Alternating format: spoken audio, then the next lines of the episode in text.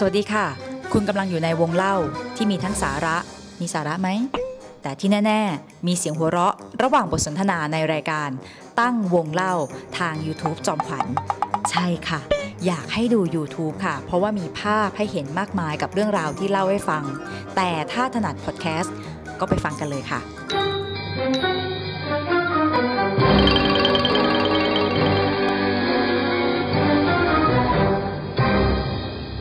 จ้าดีค่ะตกอะเสาชิงช้า ว่าไง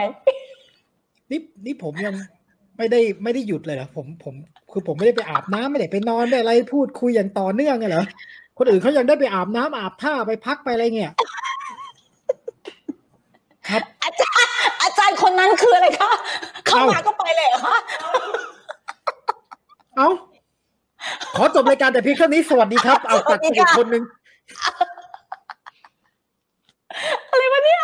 เดี๋ยวนะรอไม่เข้าใจแป๊บนึงนะคะ อาจารย์เราต้องต่อที่เสาชิงช้าอย่างต่อเนื่องเลย ครับผมคือเรื่องพวกเนี้ยจริง ๆ นะ ถ้าเวลามันไม่จำกัดมันไปได้เรื่อยๆไงเออใช่ไหมครัคะบเพราะฉะนั้นก็แบบอย่าเสียเวลาอะอาจารย์ อาจารย์ตุลเล่าครับเสาชิงช้าค่ะคอะรับคือตอนแรกโอ้ยกะกะกะให้คนนั้นน่ะเขาพูดก่อนเลยครับ แล้วเนี่ยจะมาตบฮะ คือปุ๊บเอ้าอยู่ๆแม่งหาย แล้วกูจะเอาอะไรมาพูดเนี่ยเพราะว่าคนนั้นเขาเขาเขียนเขาอะไรไว้เยอะแยะ แล้วเราก็กะอ่าเรามีอะไรมาตบตบตบเสริมเสริมเชิญอะได้เชิญอาจารย์อะสิริพจน์ครับก็คือมาพอดี ก็คือขอบคุณมากที่มาช่วยชีวิตเพื่อนไว้ เดี๋ยวก่อนตั้งนานมันเพิ่งมันเพิ่งหลุดตอนจันตุนมาจริงๆนะเว้ยเออ มันเป็นคืเฮอลโหลจริง ๆเหอะเราสันนิษฐานเราสันนิษฐานว่าปัญหาทางเทคนิคที่มันเกิดขึ้นเอาจริงๆอะอาจจะเกิดจากเพ ราะเฮลโหลก็ได้นะเฮลโหลคือใครเผื่อคนไม่รู้ตั้งแต่ครั้งแรกเฮลโหลคือ นั่นน่ะเอ้าสวัสดีทุกคนครับสวัสดีสวัสดีครับ และป้าขวัญสวัสดีอาจารย์อาจารย์สิริพจน์สวัสดีพี่พี่ๆทุกทางบ้านทุกคนครับไม่เธอหยุดก่อนนี่ก็เธสองเป็นสารคนดูรายการนี้เหมือนกันนะเออเออเออเออสงสารเราด้วยเพราะว่า เธอ เธอคือผู้ช่วยศาสตราจารย์ของกฤษ เอาเขาห้ามเล่นเหรอครับ ถ้ามีตำแหน่งนี้เขาเขาห้ามมีตุ๊กตาอะไรเงี้ยเหรอครับไม่เป็นไรเราเรียกเธอว่าจันตุนก็ได้ จะได้ไม่เชื่อมโยได้ครังบไปถึงสังกัดเนาะใช้ใช้ใช้ใช้อาจารย์ก็ดีนะ เดี๋ยวคนนึกว่าเออเป็นอาจารย์ทางไสยศาสตร์อะไรคือมันได้บุคุมเครือดีอะเออถ้าเรียกเป็นผู้ช่วยศาสตราจารย์อะไรมันดูวิชาการนะครับถ้าอาจารย์เออมันดูขมังเวทได้อะไรได้ไงครับ เนี่ยดีมากครับ อาจารย์สิริพจน์เริ่มค่ะ เสาชิงช้า เริ่มต้นจากอะไรดีคะ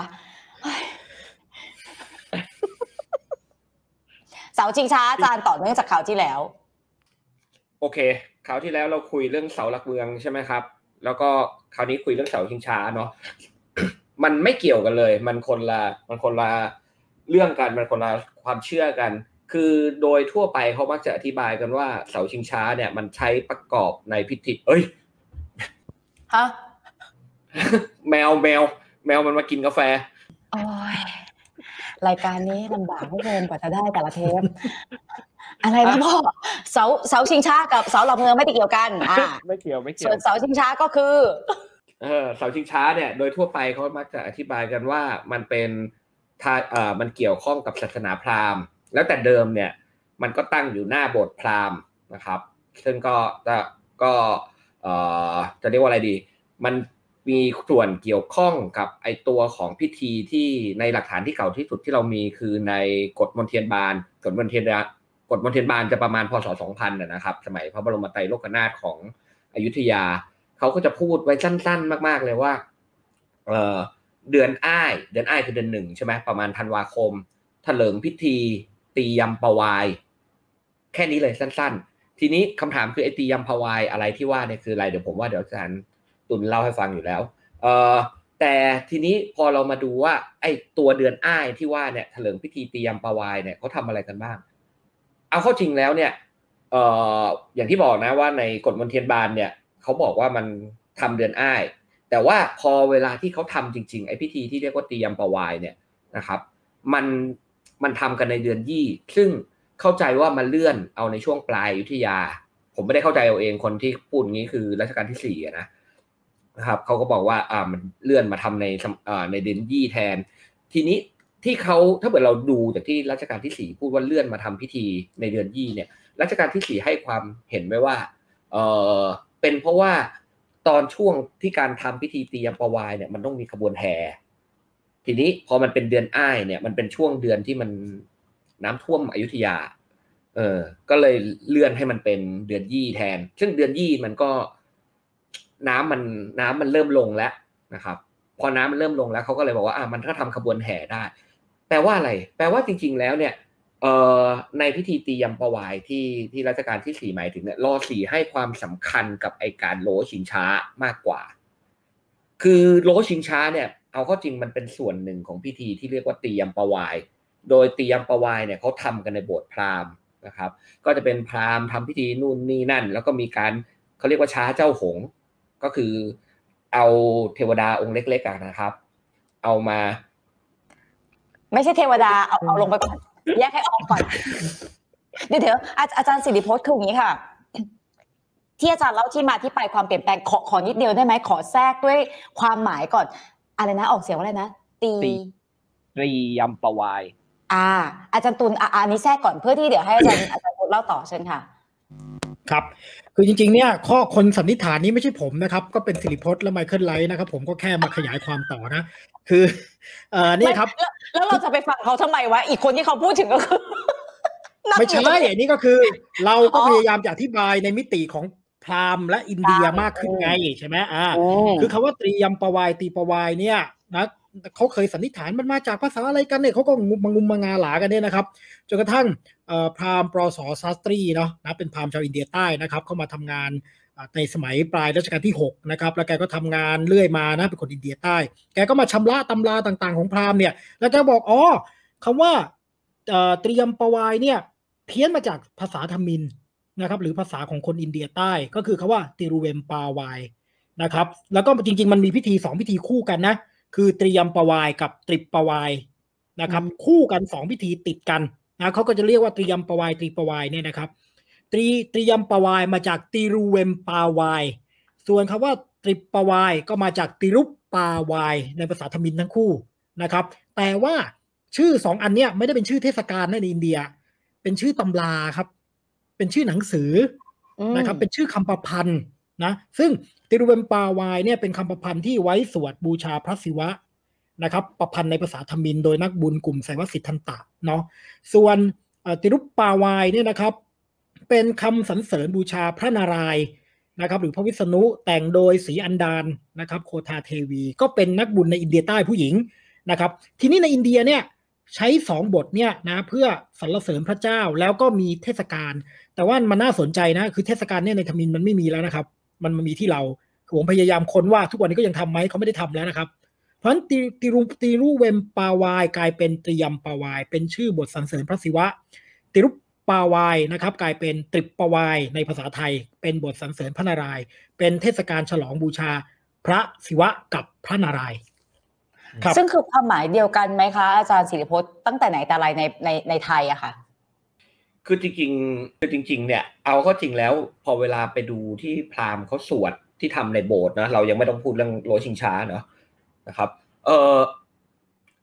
จริง ๆ แล้วเป็นปสสัตรีนี่แหละ ที่ก็ก็พูดใช่ไหมอาจารย์ว่าว่าเวลาที่สวดเนี่ยมันก็ไม่ได้เป็นสวดไอตัวตุติรูเวมปาไวยด้วยซ้ำเออ เหมือนเอาแค่ชื่อบทสวด เอาแค่ชื่อตำราที่ ตำราที่ที่เป็นที่รู้จักเป็นที่ popular ในอินเดียใต้อะมาใช้เป็นชื่อพิธีมากกว่า เพราะว่าพอเวลาที่เขาสวดจริง ๆ เนี่ยเขาก็เอาคัมภีร์นู่นคัมภีร์นี้มาสวดต่อๆต่อๆกัน แต่สวดให้คนไม่ได้ยินด้วยนะ เอาเขาจริงอะไปนั่งพึมพำพึมพำผมอ้าวไปดูพิธีก็ไม่ไม่ไม่ไม่ ไม่ได้ยินอะไรสักเท่าไหร่อะนะครับ เออ แต่ว่าตรงส่วนที่มันสำคัญตรงนั้นคือตรงที่เมื่อกี้พูดค้างไว้คือเขาจะเอาตัวของอะไรนะ เทวรูปองค์เล็ก ๆนะครับจนรับปฏิมาใช่ไหมอาจารย์เทวรูปองค์เล็ก ๆ ที่ใช้เคลื่อนที่ได้เนี่ย เอาไปสำหรับที่จะให้ อันนี้ใหญ่ไปนะ มันเล็กจริงๆ มันเล็กแบบเท่านี้นะครับ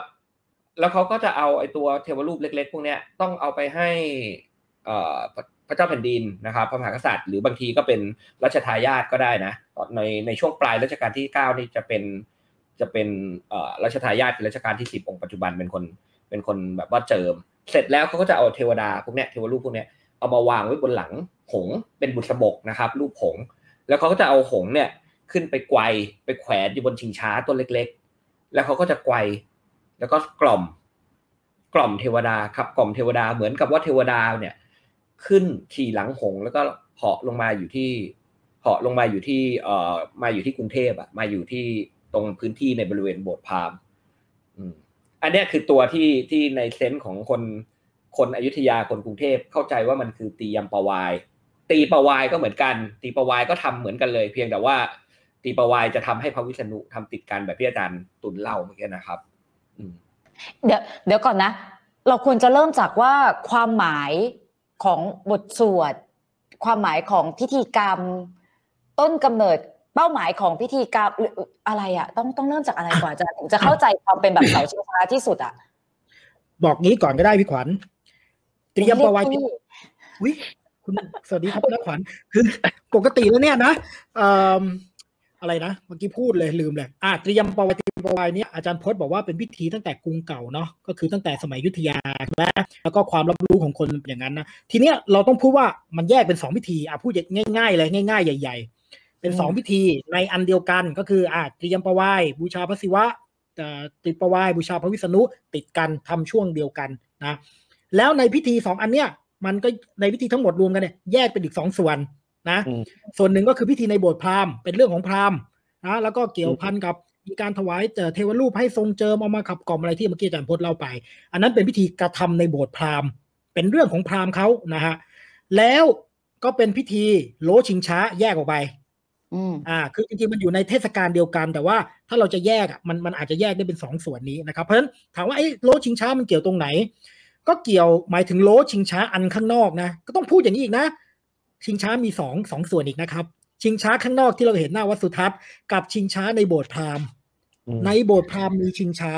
ที่เมื่อกี้บอกว่ามีกล่อมหงส์มีอะไรนะอ่าเขามีเสาอยู่นะครับเขาเรียกเสาหงส์ แล้วก็ก็เอาหงส์ขึ้นไปแขวนแล้วก็อ่าเพราะฉะนั้นเนี่ยถ้าถามว่าเสาชิงช้ามาเกี่ยวอะไรตรงไหน ก็คือเกี่ยวในส่วนปลายของพิธีนี้ แต่ในปัจจุบันเนี่ยต้องพูดอย่างนี้นะครับ พิธีเตรียมประวายตีประวายยังมีนะครับ เรียกว่าเป็นพระราชพิธีเนาะนะครับ เพียงแต่ว่าไม่มีส่วนของการโลชิงช้า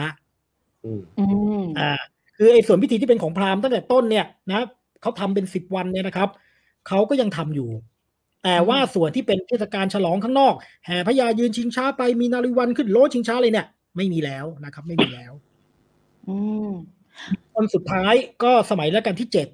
นะครับเอ่อพญาปฏิพัฒน์ภูบาล คออยู่เหลนาละนองเป็นพญายืนชิงช้าคนสุดท้าย ในรัตนโกสินทร์ครับอืมอืมอาจารย์แล้วแล้วจริง ๆ ที่มาที่ไปเดิมเลยเนี่ยนะคะ ถ้าสมมติฟังอย่างนี้นะ ฟังจากที่อาจารย์สองคนบอกก็คือว่า คือเพื่อบูชาพระศิวะ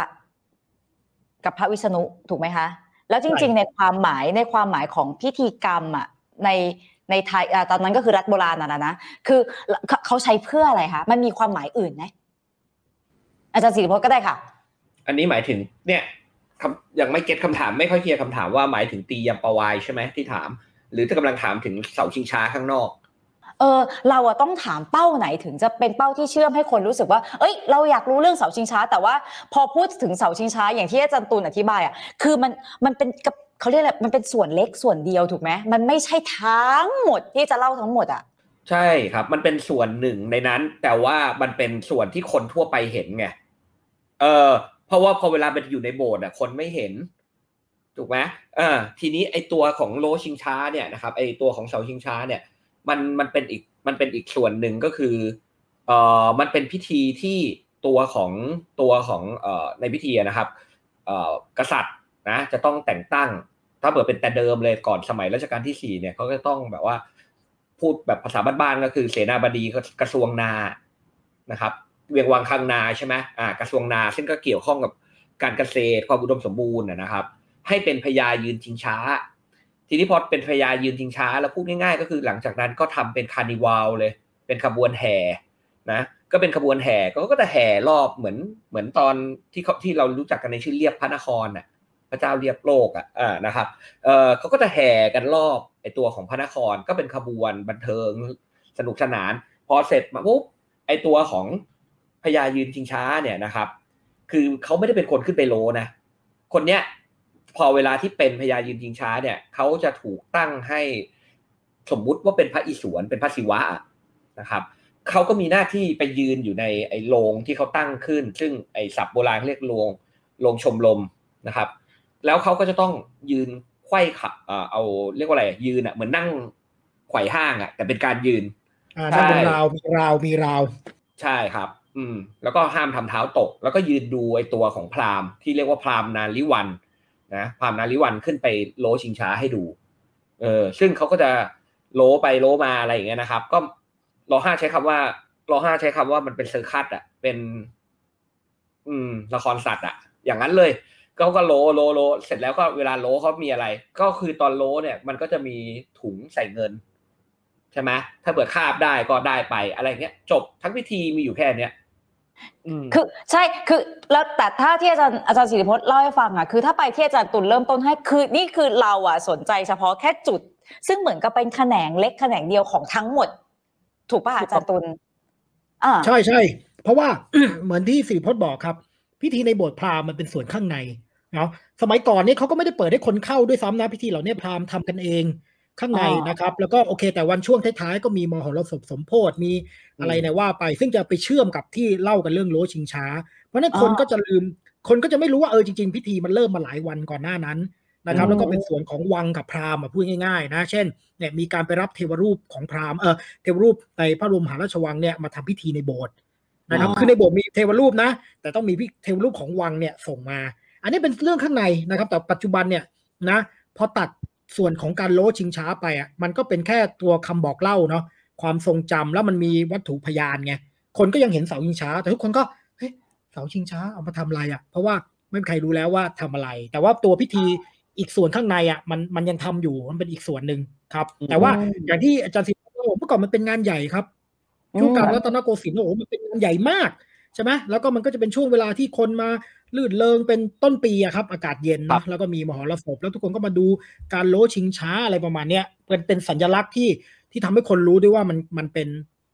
ปีใหม่อะมันเป็นฤดูใหม่แล้วอะไรเงี้ยด้วย อืมเอ๊ะครับอาจันตุลจริง ๆ ตั้งแต่ก่อนก่อนหน้านี้ก่อนต้องนับว่าก่อนที่จะเลิกอะนะคะ คือคนที่มาดูโลชิงช้าหรือเห็นพิธีต่างๆเหล่านี้รู้ไหมว่ามีท่อนท่อนอีกท่อนหนึ่งอะอยู่ในโบสถ์พราหมณ์อะเขารู้กันอยู่ไหมคะ คงมีบ้างแต่น้อยครับ ก็อย่างที่บอกว่าจริง ๆ เนี่ยต้องพูดอย่างนี้นะ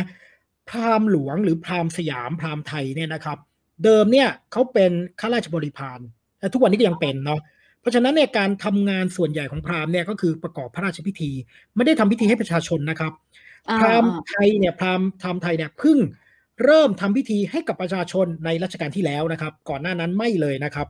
เพราะฉะนั้นเนี่ยไอ้เรื่องพิธีบวชพราหมณ์ต่างๆเนี่ยชาวบ้านก็อาจจะรู้นะเออเนี่ยพราหมณ์เขาผูกพจน์เขาถือศีลละแล้วก็กำลังจะเป็นปีใหม่อ้อแต่มันจะมีอีกพิธีหนึ่งนะครับ ที่มันแถมเข้ามาด้วย ก็คือการโกนจุกอืมอ่าในวันสุดท้ายอ๋อโกนจุกเนี่ยฮะโกนจุกเด็กเนี่ยนะครับ สมมติว่าเราไม่ได้จัดเองที่บ้านอะ เราไม่ได้แบบเออมีการโกนจุกเชิญคนมาโกนจุกอะไรไม่ใช่จัดที่บ้านอะเขาไปโกนรวมที่โบสถ์พราหมณ์เขาจะโกนอืมให้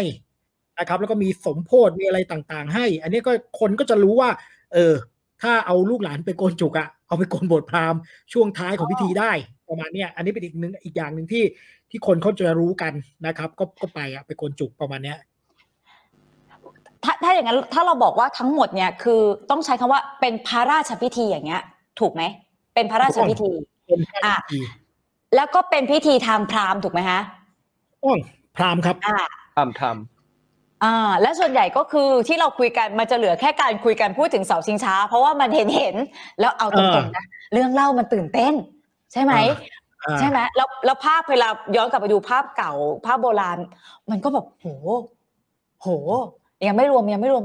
ต่างๆ นานาเป็ดวัดสุทัศน์มีคนตกลงมาตายอะไรอย่างเงี้ยนะเดี๋ยวเดี๋ยวเดี๋ยวมาเนาะมาแน่ๆพูดเลยมาแน่ๆคือคืองี้ครับคือคือเอาเลคืยอเหรอเรื่องของ ไม่คือเรื่องเสาชิงช้าเนี่ยอย่างที่อ่าบอกก็เลยเราพูดของส่วนของพระราชพิธีอะไรโอเค มันก็จะเป็นเรื่องของความรู้ใช่ไหมครับ แต่พอเป็นความรู้ปุ๊บทุกคนก็จะแฮ่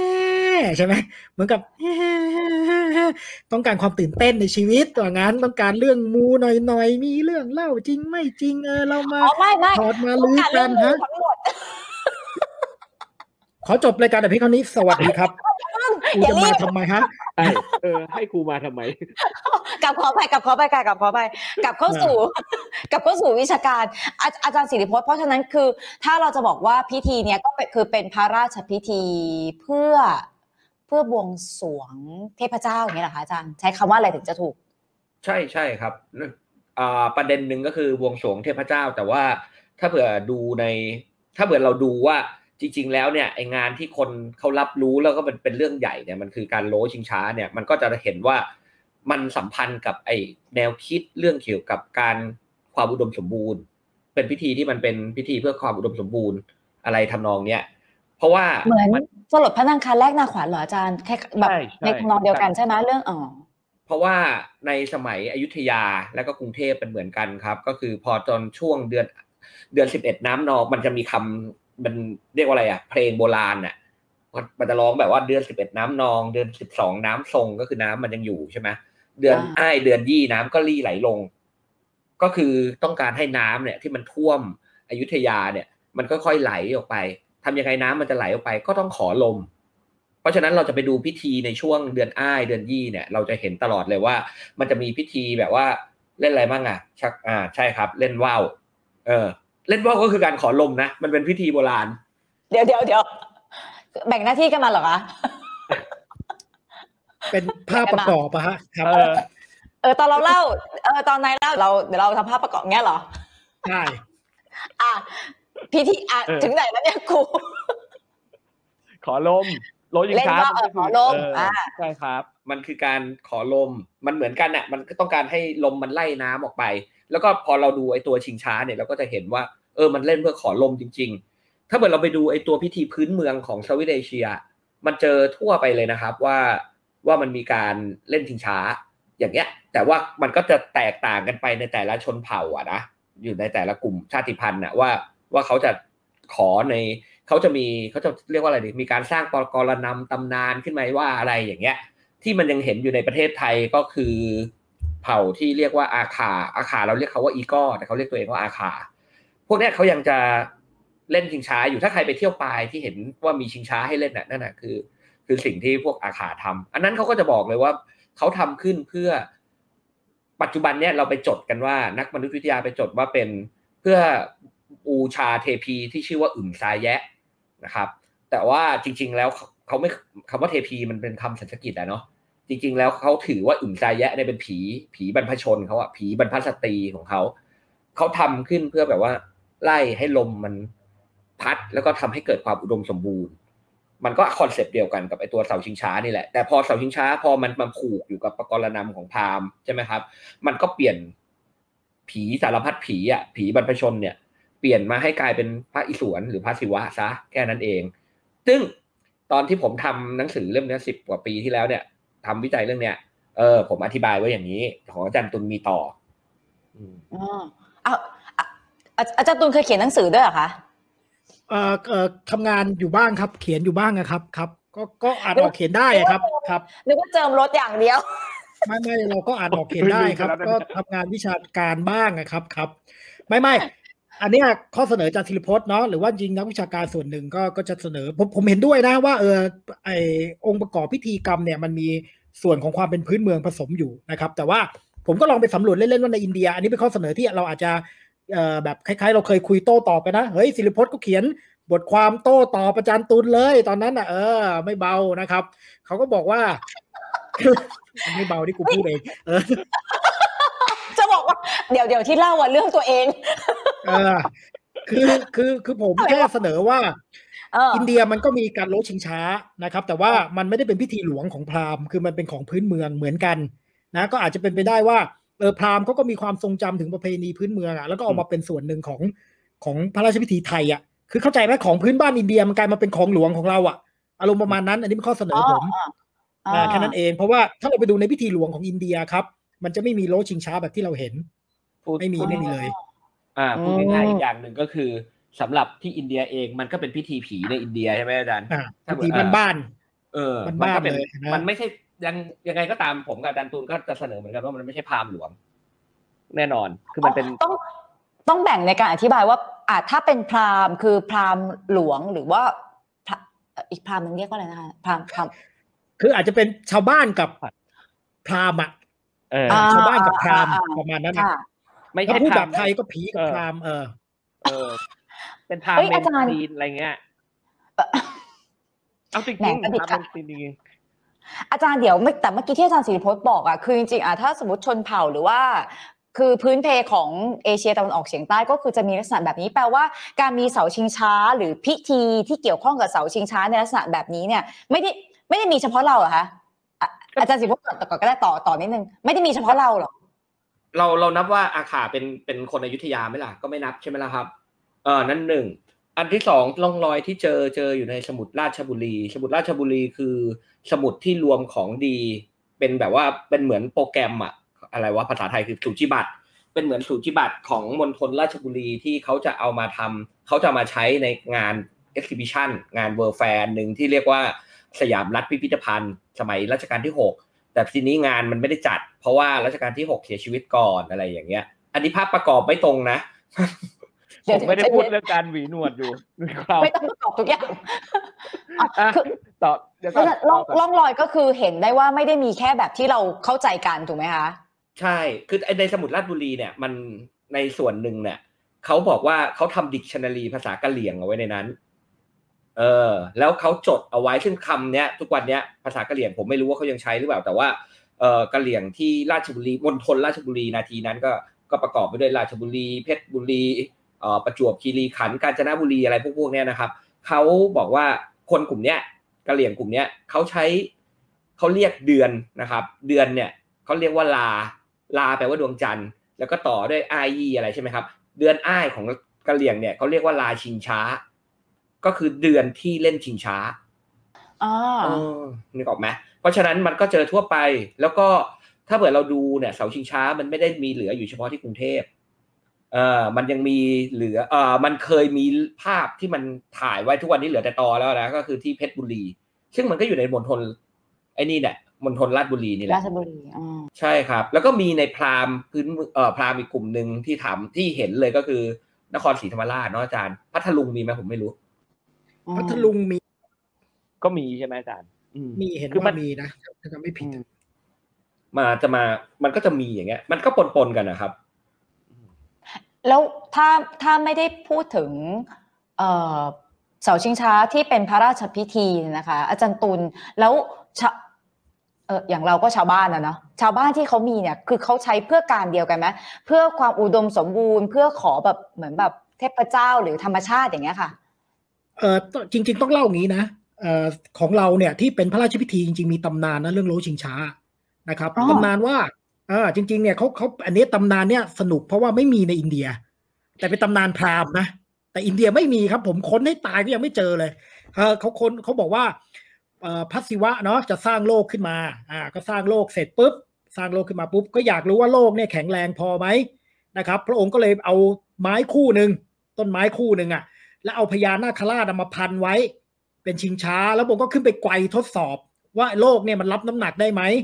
อันเนี้ยเป็นตำนานที่มาที่เขาเล่าเรื่องโล้ชิงช้า เพราะฉะนั้นพวกนาลิวันที่เขาไปขึ้นชิงช้าเขาก็จะสวมหัวนาคอ่าอ่าสวมหัวนาคปุ๊บเขาขึ้นไปโล้โล้โล้โล้โล้นะเสร็จแล้วปุ๊บก็คือพญาพญายืนชิงช้าก็คือพระอิศวรเนาะแล้วก็ไอ้นาลิวันก็คือพวกคนรับใช้พราหมณ์อะก็ขึ้นไปโล้โล้โล้นะเสร็จแล้วปุ๊บก็ลงมา ลงมาเสร็จปุ๊บเขาก็จะมีขันสาครใบใหญ่ๆนะครับอยู่ตรงข้างล่าง แล้วพวกนาคก็จะไปเอาเสนงเสนงก็คือเขาควายอะแล้วก็ลำลำลำลำก็ตักน้ำน่ะสายกันไปสายกันมานะครับ ซึ่งอันเนี้ยผมไม่เคยเห็นของอินเดีย แล้วก็ตำนานเนี้ยหาก็ไม่เจอที่อินเดีย แต่อันนี้เราถือว่าเป็นตำนานพราหมณ์เนาะนะครับครับซึ่งอันเนี้ยแสดงแสดงให้เห็นว่าเออมันมีอิทธิพล ของความพื้นเมือง ส่วนที่อินเดียเนี่ยไอพิธีที่ผมเล่าว่าชาวบ้านเขาก็มีโลชิงช้าเนี่ยนะครับ คือนอกเหนือจากที่อาจารย์พจน์เล่าเรื่องชาวอาขาหรือว่าที่อื่นๆเนี่ย อินเดียเนี่ยเขามีบางส่วนที่เขาเล่นชิงช้ากันนะครับ คือเขาเรียกว่าอ่าโดล่าเนาะภาษาสันสกฤตฮินดีเนี่ยนะครับ แต่ว่าในบางพิธีของอินเดียใต้เขาจะเรียกโอนัมนะครับ ก็คือชาวบ้านก็จะแต่งตัวกันสวยๆทำชิงช้าปุ๊บแล้วก็ไปแกว่งแกว่งแฮ่วแฮ่วแฮ่วกันเนี่ยนะครับ แล้วก็มีร้องรำทำเพลง แต่ว่า คือคืออย่างนี้ผมคิดว่าในยะของชาวบ้านนะต่างต่าง อาจจะต่างกับเวลาเราตีความในพระราชพิธีแบบไทยเนาะคือชาวบ้านเนี่ยชิงช้าเนี่ยมันเป็นสัญลักษณ์ของความรื่นรม นอกเหนือจากคอนเซปต์เรื่องความการเรียกลมนะครับมันเป็นความลื่นลม แล้วลื่นลมของชิงช้าเนี่ยนะครับส่วนมากบ้านคนอินเดียนะสมัยก่อนเนี่ยเขาฝันจะต้องมีชิงช้ากันไว้ในบ้านนะครับ แล้วพระเป็นเจ้านี่ก็ชอบนั่งชิงช้านะครับเพราะว่าสีชิงช้าจริงๆเนี่ยมันมีมันมีในยยะของสัญลักษณ์เชิงเพศอะ อืม อืม คุณคิดดูเลยมันท่าเดียวกันเลยอะชิงช้า ท่าอะไรกันอ่าเออมันเข้าออกเข้าออกเข้าออกเนี่ยนะครับ เพราะฉะนั้นมันมีมันมีนัยยะทางเพศด้วยเนี่ยแล้วมันก็ไปโยงกับเรื่องความอุดมสมบูรณ์เพราะในไอพิธีโอนำอะไรที่มันมีชิงช้าแล้วคุณก็ต้องไกวกันเออเออเอออะหรือในอินเดียใต้เนี่ยแต่งงานเนี่ยเจ้าบ่าวเจ้าสาวก็ต้องขึ้นชิงช้านะครับ ในพิธีแต่งงานนะเออเพราะฉะนั้นอันนี้เนี่ยผมคิดว่าชิงช้าเนี่ยในคติชาวบ้านนะ มันก็มีในยเรื่อง ความอุดมสมบูรณ์ที่เกี่ยวข้องกับสัญลักษณ์ทางเพศ อืมแล้วแล้วเวลาที่เราบอกว่าที่อื่น ๆ ของเอเชียตะวันออกเฉียงใต้อะค่ะ ความหมายไปไปในทางเดียวกันใช้เพื่อการเดียวกันซะทั้งหมดไหมอาจารย์ อันนี้เดนต้องถามใคร ถามอาจารย์พจน์ก็ได้อะที่อื่น ๆ เนี่ย เอาเข้าจริงมันมันค่อนข้างลืมไปค่อนข้างเยอะแล้วไอ้เรื่องไอ้เรื่องการโลชิงช้าเนี่ย แต่ว่าก็อย่างที่บอกครับ คือปัญหาก็คือตอนนั้นเนี่ย ตอนที่ตอนที่ทำวิจัยเรื่องเนี้ย ผมก็ลองไปหาดูว่ามันยังมีคำว่าชิงช้าในภาษาอื่นได้ไหมมีในจีนไหมมันไม่สันสกฤตอยู่แล้วใช่ไหมอาจารย์ ไม่สันสกฤตไม่ฮินดีไม่ทมิฬอะไรทั้งสิ้น ไปหาในจีนจีนก็ไม่มี จีนก็ไม่มีครับช้าหมายถึงว่าชิงช้าในความที่มันจะกลายมาเป็นคำแบบที่เราใช้ในภาษาไทยอย่างเงี้ย เออ มันก็เจออยู่แค่ มันก็เจออยู่แค่ในภาษากะเหรี่ยง เออ ซึ่งมันแปลว่าเดือนอ้ายอย่างเงี้ย ผมก็เลยคิดว่า โดยทั่วไปมันก็น่าจะใช้กันอย่างเงี้ย ในกลุ่มชาติพันธุ์ทั่ว ๆ ไปอะอืมอ่ามันทีนี้มันมันยังอะเหลืออยู่แค่ที่อาคาเอาง่าย ๆ อย่างนี้ดีกว่าอืมแล้วแล้วที่มีที่อื่นๆนะคะที่ถ้าสมมติเราเราเราใช้ความเข้าใจตอนปัจจุบันคือที่มีอยู่ที่จังหวัดอื่นๆน่ะ คือมีเพื่ออะไรอะอาจารย์ก็คือ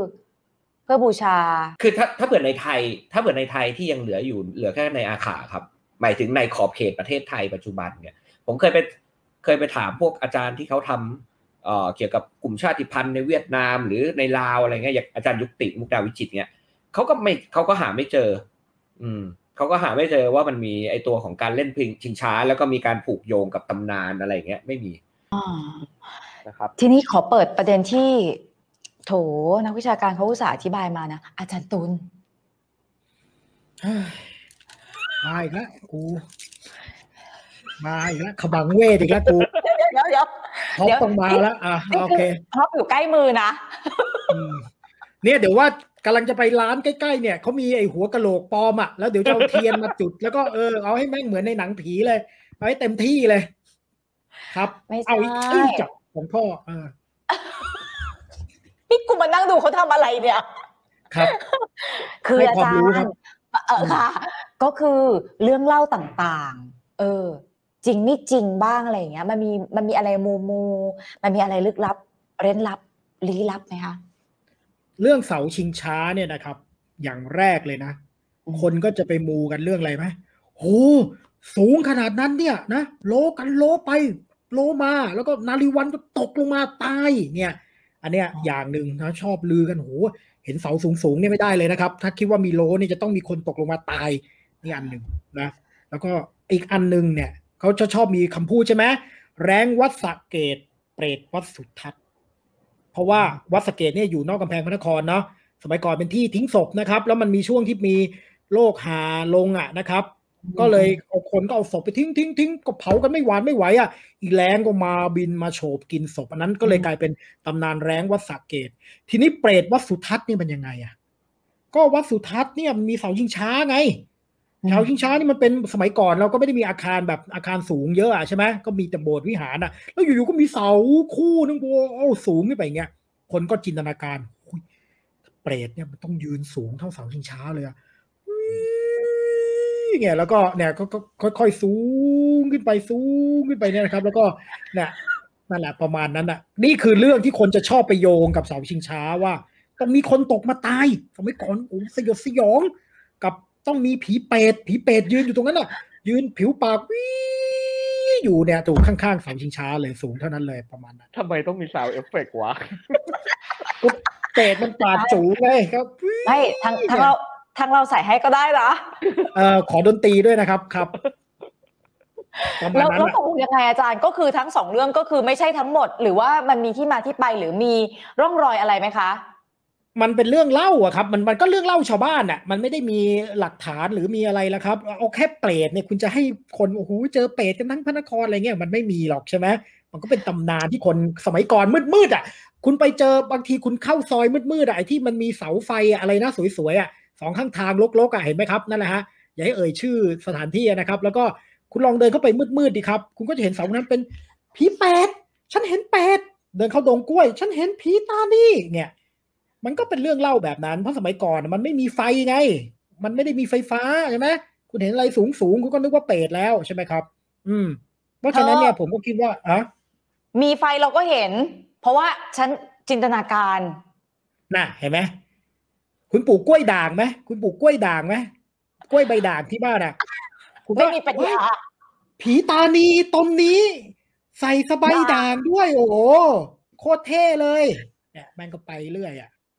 เดี๋ยวก่อนก็คือทั้งหมดก็คือเป็นแค่เรื่องเล่าไม่ได้มีหลักฐานหรืออะไรที่จดบันทึกไว้ ที่เหมือนกับเป็นการตีความเลยเหรออาจารย์สิริพจน์ไม่ไม่มีใกล้เคียงกับเรื่องเล่าพวกนี้เลยเหรอคะเอาจริงเนี่ยเคยมีเคยมีใครจดไว้ว่า ผมจำไม่ได้นะอันนี่ขอโทษ คือจำไม่ได้ว่ามีเนี่ยเป็นพวกอีลิทในประเทศสักคนหนึ่งเนี่ย สมัยเป็นน้องรัชกาลที่ห้าเนี่ยนะครับ ที่ที่บอกว่าว่ามันไม่เคยมีใครตกลงมาตายหรอก อันนั้นหนึ่งนะครับ เพราะว่าไม่เคยมีคน โอ้ขอโทษไม่ใช่ไม่ใช่น้องของรัชกาลที่ห้ารัชกาลที่ห้าเป็นคนเขียนเอาไว้เองว่ามันไม่เคยมีประวัติว่ามีคนตกลงมาตาย เออ นั่นหนึ่งนะครับ อันที่สองเนี่ย ที่อยากจะให้เห็นภาพชัดกว่านั้นก็คือว่าในตอนสมัยรัชกาลที่ห้าเนี่ยเสาชิงช้าต้นเดิมมันพุแล้วเขาต้องรื้อทิ้ง แล้วเขาก็ไปประชุมในที่ประชุมเสนาบดีสภากันว่าเฮ้ยต้องเราควรที่จะรื้อทิ้งหรือว่ารื้อแล้วทำใหม่ โอเคไหมซึ่ง มันก็จะมีความเห็นแยกเป็นสองกลุ่มนะเดี๋ยวเดี๋ยวเดี๋ยวเดี๋ยวกลับมามูต่ออาจารย์อย่าเพิ่งอย่าเพิ่งถอดยังไม่ต้องถอดแล้วโอเคโออะเคอะอะอะอะเสร็จแล้ว เสร็จแล้วเนี่ยนะ โอ้ยเฮียกูไปต่อไม่ได้เลยอะตามอะอันนี้ออกแล้วเขาก็ลือ อะเขาก็ไปตั้งเถียงกันกลุ่มหนึ่งก็บอกโอ้ยเป็นพิธีแบบว่าไสยศาสตร์ไม่สนุกหรืออะไรอย่างนี้นะครับอ่าไม่เป็นพิธีไสยศาสตร์ทำให้คนงมงาย เพราะช่วงนั้นมันเริ่มเป็น modernization ใช่ไหมเอ่ออันที่อีกกลุ่มหนึ่งเขาบอกอุ้ยต้องมี มันเป็นพิธีกรรมที่มีมาแต่โบราณ เป็นประเพณีที่ดีอะไรอย่างเงี้ย สุดท้ายรอห้าก็บอกว่า ให้ทำใหม่ เออ เหตุผลที่รอห้าให้เนี่ย น่าสนใจมาก เพราะรอห้าให้เหตุผลว่าที่ให้ทำใหม่อะ เพราะว่ามันเป็นงานที่ทำให้ประชาชนได้ลื่นเริงในแปดละปีอืมเออเพ ราะว่าจริง ๆ แล้วอะเมื่อกี้ผมเล่าลืมเล่าต่อไปนิดหนึ่งว่า อีกอันหนึงที่ทำให้งานมันสนุกขึ้นคือรอสี่เนี่ย ไปเปลี่ยนประเพณีโบราณที่บอกว่า แต่เดิมต้องเป็นเสนาบดีกระทรวงนาใช่ไหมถ้าพูดกันแบบบ้านๆเออ พอไปเปลี่ยนว่าไม่เอากระทรวงนาแล้วต่อไปให้ผัดกันเป็นพญายืนชิงช้าแต่ละปี อะทีนี้ตำไอ้เจ้านายไอ้พวกเออเสนาบดีกระทรวงนั้นกระทรวงนี้แต่ละปีมันก็จะสลับกันไปเขาก็มีหน้าที่ไป create ไป create ขบวนแห่ แต่เดิมมันก็แห่กันเป็นแบบว่าแห่กันเป็นแบบว่าเออกระทรวงนาก็โชว์ของดีโอท็อปอะไรกระทรวงนานึกออกใช่ไหมครับ แต่ว่าพอมันเป็นแต่ละปีคนละกระทรวงเว้ยเออ แต่ละปีคนละกรมเว้ยแม่ข่าวดีคีเอทกันชิบหายวายวอดเลย มาสารพัดเลยโอ้ยปีนี้กูจะมาจะเห็นอะไรว่าอะไรอย่างเงี้ยชาวบ้านเขาก็สนุก เออรอห้าเห็นตรงนี้รอห้าเขาก็เลยจัดการรื้อเสาชิงช้าที่มันผุซึ่งแต่เดิมตั้งอยู่หน้าโบสถ์พามนะครับ แล้วสร้างใหม่ ตรงที่ติดกับวัดสุทัศน์มันห่างกันนิดเดียวอะไม่ถึงไม่ถึงสองร้อยสองเอ่อสองร้อยเมตร เอ่อย้ายมาตั้งตรงที่ปัจจุบัน แต่ย้ายมาแล้วเนี่ยรอห้าเนี่ย สิ่งที่ผมชอบมากเลยคือ พอเขาย้ายมาปุ๊บเขาทำเสาต้นใหม่สูงกว่าเดิมเกือบสองเท่านึกออกปะแต่ว่าไอ้คนที่โลเนี่ย จะจะจะลำบากขึ้น ใช่ไหมมันจะต้องเสี่ยงขึ้นอะเออเพราะรอห้าพูดเองไงครับว่าเนี่ยมันคือเซอร์คัสมันคือละครสัตว์ อ่าทีนี้พอมันโลลำบากขึ้นมันก็ยิ่งมันก็ยิ่งชัดเจนเลยว่า ไม่มีใครตายหรอก เพราะฉะนั้นจึงทำให้มันแบบว่า ให้มันเสี่ยงให้มันดูแบบว่าหน้าหวาดเสียวให้มันอะไรขึ้น อืมตรงคือนี้ไหมใดๆก็การบันทึกก็คือบันทึกไว้ว่าไม่มีอย่างที่เราได้ยินกันมา อืม ใช่ครับ เดี๋ยวขอก็ครับเดี๋ยวเดี๋ยวเดี๋ยวขอจัดการฝั่งอินเสิร์ตภาพนิดนึงนะคะอะไรมีกี่ชิ้น วันนี้เตรียมของมาเล่นกี่ชิ้น ไม่ใช่ ก็เขาบอกเรื่องมูก็ให้จัดให้เต็มไงก็ต้องมีผ้าพาดมีอะไรสักหน่อย ใช่ไหมเราไม่ต้องตอบรับทุกเรื่องก็ได้ เรามีตำแหน่งวิชาการอยู่เหมือนกันเนาะไม่ไม่ลืมเนาะครับให้เกียรติด้วยครับครับครับ อาอาจารย์เท่าเท่าเท่ากับว่าคือเรื่องเล่ามันก็คือก็เป็นเอางี้นะคะ คือมันก็มีสีสันแหละ แต่ว่าถ้าถ้าเรานับจากการบันทึกอย่างเป็นทางการมันไม่มีถูกไหมคะ ไม่มีครับไม่มีครับ ไปเรื่องไหนต่อดีอาจารย์ให้มันตื่นเต้นสนุกอะไรเงี้ยเปรตไงผีเปรตไงอะเพจเพจไหนสิอะไรวะสั่งได้ด้วยเหรอวะไม่ใช่ทำไมดูอยากพูดเรื่องเป็ดอะเอ้ยอยากงไงอยากทำซาวเอฟเฟกอีกใช่ไหมล่ะรู้ต้องปากจูเท่ารูเข็มเนี่ย พอแล้วทำไมมันมันมีอะไรเพิ่มเติมไหมอาจารย์เรื่องเป็ดว่าสุทัศน์เสาชิงช้าค่ะ ไม่คือคือเวลาเราเราพูดเรื่องผีอะในพระนครใช่ไหมก็จะมีเนี่ยเรื่องเรื่องตอนที่มันมีโรคโรคระบาดใช่ไหมครับ แล้วก็ผู้คนล้มตายอะไรเงี้ย เวลามันมีอะไรแบบเนี้ยมันก็จะเนี่ยชอบมีเรื่องเล่าลือเรื่องผีสางนางไม้อะนะแล้วคนสมัยก่อนเนี่ยเขาเขาคิดกันเป็นจริงเป็นจังนะครับเอ่อในพิธีตรุษนะในพิธีตรุษเนี่ยนะเขาก็มีมียิงปืนอะ สวดอาณาสวดอาตานาติยสูตรเนาะแล้วก็มีเหมือนกับที่เราเรียกกันว่าสวดพานยักษ์อะไรปัจจุบันเนี่ยนะอ่าแล้วก็เขาก็ยิงปืนกันปุ้งปังปุ้งปังนะคนก็สงสารผีอะคิดดูดิคนยังต้องเอาหมากเอาปูนไปวางไว้ใต้ถุนบ้านเอาน้ำกระบอกน้ำใส่กลัวผีตกใจที่เวลาเขาสวดไล่เขายิงปืนไล่อะแล้วผีมันจะหกคำล้มหัวแตกเลยก็จะได้เอาขมิ้นเอาปูนทายาคิดดูดิเขาก็คิดกันจริงจังกันขนาดนั้นนะครับ ในสมัยรัตนโกสินทร์นี่แหละ นะยังมีความเชื่อเรื่องพวกนี้อยู่ เพราะฉะนั้นเนี่ยจะพูดไปว่าเพราะฉะนั้นที่เขาจะเชื่อว่าอู้มีเปรตอะไรเงี้ยมันอ๋อมันก็ไม่ใช่เรื่องแปลกอะแต่เพราะว่าเขาความเชื่อเรื่องพวกเนี้ยมันมีอย่างเข้มข้นในหมู่ชาวบ้านเนาะในช่วงนั้นนะครับ แต่ว่าทีหลังเนี่ยพอมีไฟฟ้าผีนี่กลัวไฟฟ้าครับ ไฟฟ้ามาผีก็หายหมดอะไม่ค่อยมีแปลกนะตรงไหนไฟไม่เข้าในยผีเยอะเลยครับ พอไฟเข้าปุ๊บหายผีหายครับ มีมีอยากเพิ่มให้นิดนึง ช่วยหน่อยค่ะรอรอรอช่วยหน่อยค่ะ คือจริงๆอะเพิ่มที่เนื้อให้หน่อยที่ค่ะเอานี่กันเนื้อที่ที่อาจารย์ตุลพูดเนี่ยว่าอ่าเขาเอาศพมากองไว้ตรงตรงแถววัดสุทัศน์ใช่ไหมครับ ตรงแถววัดสะเกตเพราะตรงนั้นมันเป็นประตูผี เออ มันเป็นประตูอ๋อผีที่โอ้ย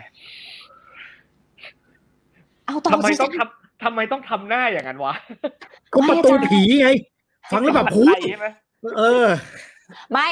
คือเราอะ เป็นนักวิชาการเราไม่ต้องเรารู้อยู่แล้ว อันเนี้ยดำเนินรายการอยู่ แล้วไงต่ออาจารย์สิริพจน์ตรงนั้นมีประตูผีอะอ่ามันเป็นประตูผีคือจริง ๆ ในคอนเซปต์ของสมัยโบราณเนี่ยเขาจะคิดว่าไอ้ตัวเขตของเมืองเนี่ยนะครับ มันเป็นเขตศักดิ์สิทธิ์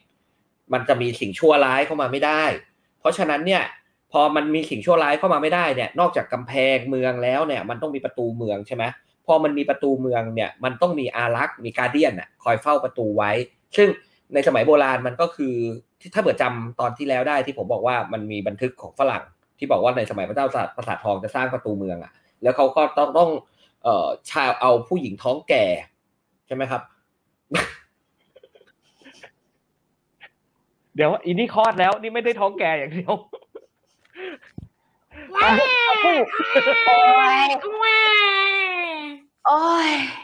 นี่มันรายการเนื้อหานะ เอาง่ายๆอาจารย์สิริพจน์ตอบอะเขาก็ต้องเอาผู้หญิงท้องแก่ไปฝังไว้ใต้เสา อันนั้นน่ะคือฝังเพื่อให้แบบว่าเป็นผีที่เฮี้ยน อย่างที่เราคุยกันคราวที่แล้วนะครับ เพื่อให้เขาเป็นเป็นการเดียนอะ เป็นอารักษ์ปกป้องประตูวะประตูเมืองไม่ให้สิ่งชั่วร้ายเข้ามาได้อืมเก็บเออ ทีนี้พอไม่ให้สิ่งชั่วร้ายเข้ามาได้เสร็จปุ๊บเนี่ย ปัญหาคืออ้าวเข้าไม่ได้เสร็จแล้วถ้าเผื่อมันมีผีที่ตายในเมืองอะ มีคนที่ตายในเมืองอะทำไงวะ มันก็เลยต้องมีประตูประตูหนึ่งที่ทำไว้โดยที่ไม่มีอารักษ์นะครับ ไม่มีสิ่งปกป้อง ไม่มีการเดียนคอยคุ้มครองประตูนั้นอยู่ อะเขาก็เลยเรียกประตูนั้นอะ เป็นว่าประตูผีเพื่อเอาไว้สำหรับเอาคนตายเนี่ย เอาศพเนี่ยออกนอกเมืองนะครับ โดยผ่านประตูนั้นอ่าอ่าทีนี้คำถามก็คือแล้วถ้าเผื่อเป็นอย่างนั้นเนี่ย ถ้าเผื่อเป็นอย่างนั้นนะครับอ้าวแล้วผีมันเข้ามาไม่ได้เหรอ ในเมื่อมันใช้ออกได้ก็มันไม่มี guardian นี่เออ ดังนั้นเนี่ยเขาเลยต้องเอาสิ่งศักดิ์สิทธิ์ที่สุดประจำแต่ละเมือง ในการที่จะจ้องไปทางทิศของประตูนั้น ในกรณีของกรุงเทพก็คือพระแก้วมรกตเออโบสถ์วัดพระแก้วเนี่ยพระแก้วอาจารย์ตุล overacting เกินไปเธอรู้อยู่แล้ว ไม่ได้ อันนี้ไม่ได้ใช่อันใช่นี้ก็ว่าเออรู้อยู่แล้ว อันนี้ไม่เนียน อันนี้โคตรไม่เนียนอะ เขาก็จะจ้องมาใช่ไหมเพื่อไม่ให้สิ่งชั่วร้ายเข้าไป ถ้าเผื่อเป็นที่เชียงใหม่นะครับ ก็คือพระพุทธสีหิง อันนี้เมื่อก่อนนะพระพุทธสีหิงก็จะจ้องออกไป อะไรทำนองเนี้ยก็จะเป็นเอาอะไรทำนองนี้ในการจ้องไว้ดังนั้นเนี่ย ไม่ต้องแปลกใจว่าทำไมมันจะต้องไปมีไอตัวของแรงวัดสะเกตแล้วอาจารย์สิงห์โพสขอโทษค่ะ เพื่อนเกเรแม่งเป็นจริง แม่งเป็นรายการที่เหนื่อยมากอะบอกเลยใช่ใช่ไม่ใช่เธอเหนื่อยคนเดียวเราก็เหนื่อย ไม่ไม่เพราะว่าเราสาเหตุเราเราไม่ใช่หรอเราเราไม่ได้เหนื่อยอาจันตุนอย่างเดียวเราเหนื่อยเธอด้วยเนี่ย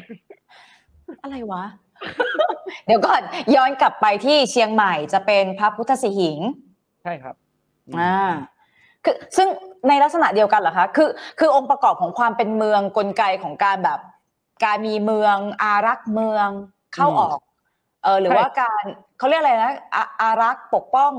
คใช่มครับอะไรอย่างนี้ใช่ไหมคะคือจะจะใช้ใช่กลไกเดียวกัน อ่าใช่ใช่ครับอืมก็เป็นอย่างนั้นก็คือในในเคสของเชียงใหม่เนี่ยมันมีบันทึกสมัย ผมจำชื่อกษัตริย์ของเชียงใหม่คนนี้ไม่ได้จำไม่ได้ละคือ คือถึงขนาดที่ว่าอะพอ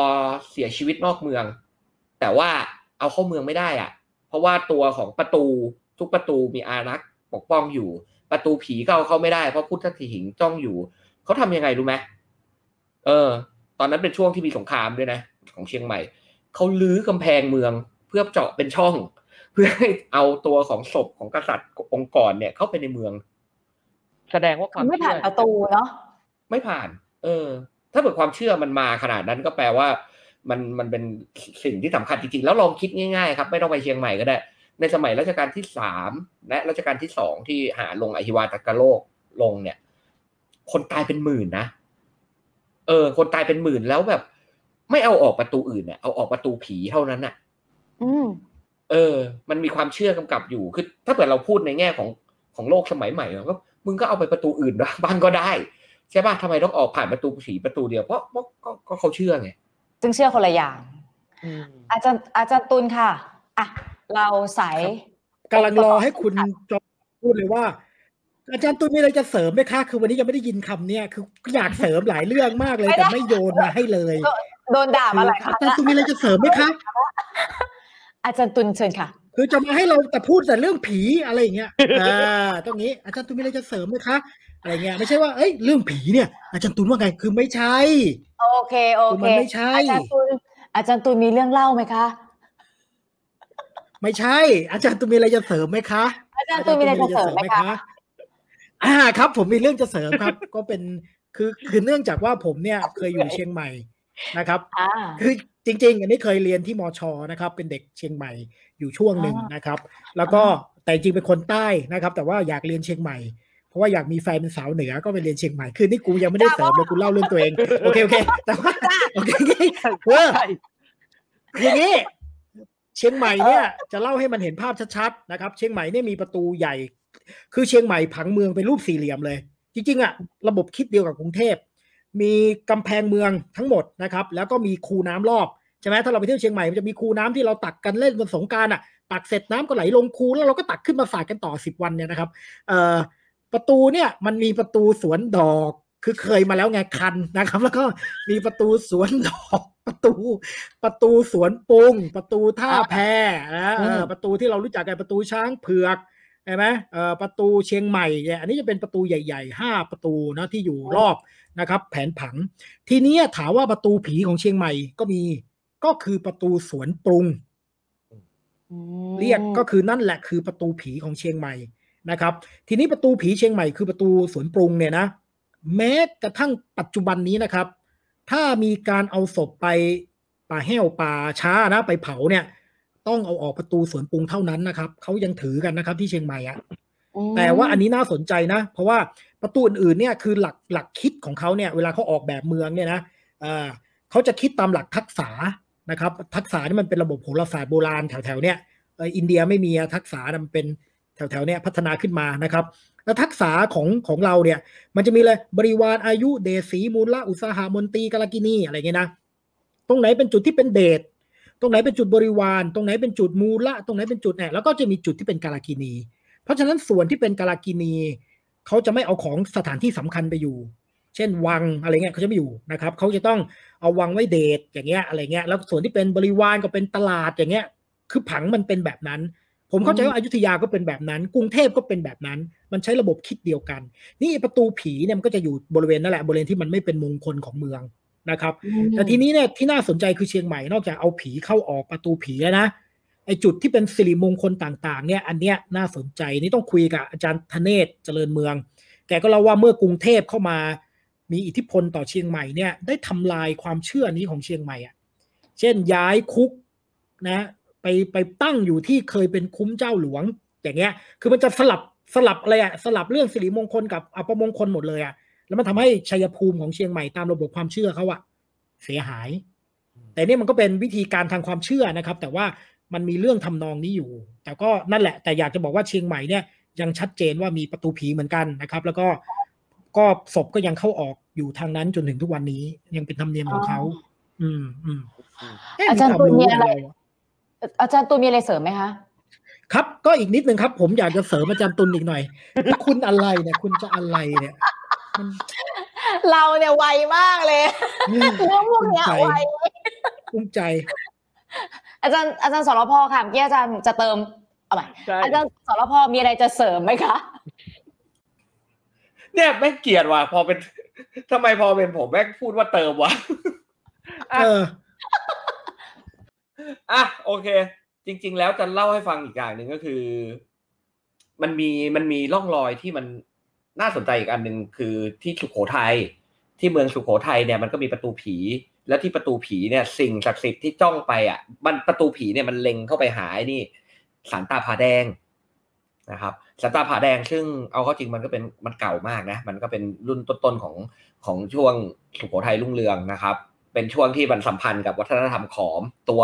ตัวศาลตาผาแดงเนี่ยมันมันเป็นแบบว่ามันเป็นปรางค์เลยแหละอะทีนี้ลองสังเกตดูนะเขาเรียกว่าตาผาแดงว่ะ ไม่ใช่พระแล้วอืมเออ แปลว่าไอตัวศาลตาผาแดงเนี่ยก็คือเอาจริงคือผีว่ะ ในคอนเซปต์เนี้ยในการจ้องออกไป เอออืมนะครับ ซึ่งซึ่งผมว่าอันเนี้ยมันเป็นคอนเซปต์แสดงว่าคอนเซปต์เนี้ยมันควรที่จะมีมาก่อน มันควรที่จะมีมาก่อนที่มันจะพัฒนาความเป็นเมืองขึ้นมา มันควรที่จะมีมาก่อนไอ้พัฒนาไอ้การเอาศาสนาพุทธหรือศาสนาพราหมณ์เข้ามาใช้ เพราะว่าอันหลักฐานที่เก่าที่สุดที่เราเจอของไอ้ไอ้การเอาสิ่งศักดิ์สิทธิ์ไปจ้องประตูผีนี่คือที่ที่นครธมนะครับ ที่ตัวนครธมก็ผมจำไม่ได้อะไรจ้องอยู่เหมือนกัน เออ นั่นแหละ อืม ก็บอกให้มาพูดเรื่องเสาชิงช้า แล้วอยู่ดีๆก็ให้กูพูดเรื่องประตูผี มันใกล้ๆกันการพดมันใกล้ๆกันเออเออใกล้เราก็ลากไปให้หมดอะเดี๋ยวก็ลากไปเออเยาวราชลากไปอะไรแถวนั้นเออไปหมดอะมันก็ไปเรื่อยเดินไปเรื่อยๆอะครับ ครับเออก็เมื่อกี้ยังไง อาจารย์ตูนมีอะไรจะเสริมไหมคะไม่กำลังนึกถึงอินเดียใช่ไหมคือพอรู้เรื่องอินเดียบ้างนะครับเออก็เลยนึกว่าอินเดียเนี่ยก่อนจะเป็นฮินดูเนาะหมายถึงว่าตอนที่เขานับถือพื้นเมืองเนี่ย มันมีอาณาเขตเนาะระหว่างหมู่บ้านกับป่าใช่ไหม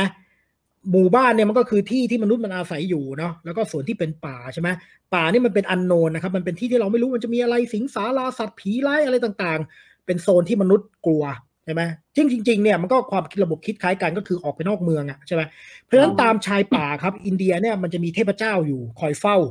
ครับเป็นผู้หญิงก็คือเจ้าแม่กาลี ถ้าเป็นผู้ชายก็คือไพรวะ ซึ่งอืมสององค์เนี่ยทุกวันนี้เราเรียกว่าเป็นเทพฮินดูเนาะจริงๆไม่ใช่อืมเขาพัฒนามาจากผีพื้นเมืองนะครับอืม ก็คือผีผู้ชายกับผีผู้หญิง เพราะฉะนั้นเนี่ยสัญลักษณ์ของเจ้าแม่กาลีและไพรวะเนี่ยยังต้องเปลือยกาย ตัวดำแลบลิ้นปิ้นตาดุร้ายอะไรเงี้ยอันนี้มันเป็นสัญลักษณ์ของผีเลยนะแต่ว่าเทพพวกนี้ก็ค่อยๆ ถูกกลืนกลายเข้ามาอยู่ในระบบของฮินดูทีหลังแล้วผมคิดว่าพอพูดอย่างนี้ปุ๊บเนี่ยมันก็จะเหมือนกับของเราเซาท์อีสเอเชียแต่ว่าไอ้ชายชายขอบของ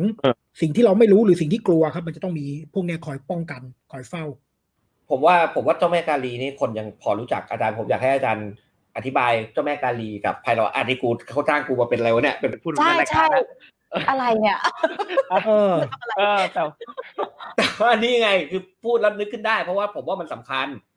เพราะว่าทั้งกาลีและไพเราะใช่ไหมก็เทพสำคัญทั้งคู่ หมายถึงว่าเป็นพับภาคหนึ่งของเทพองค์สำคัญนะเชิญเชิญอาจารย์ตุลครับ ครับ ก็คือขอบคุณครับอาจารย์สิริพจน์ผู้ดำเนินรายการนี้นะครับ ครับผม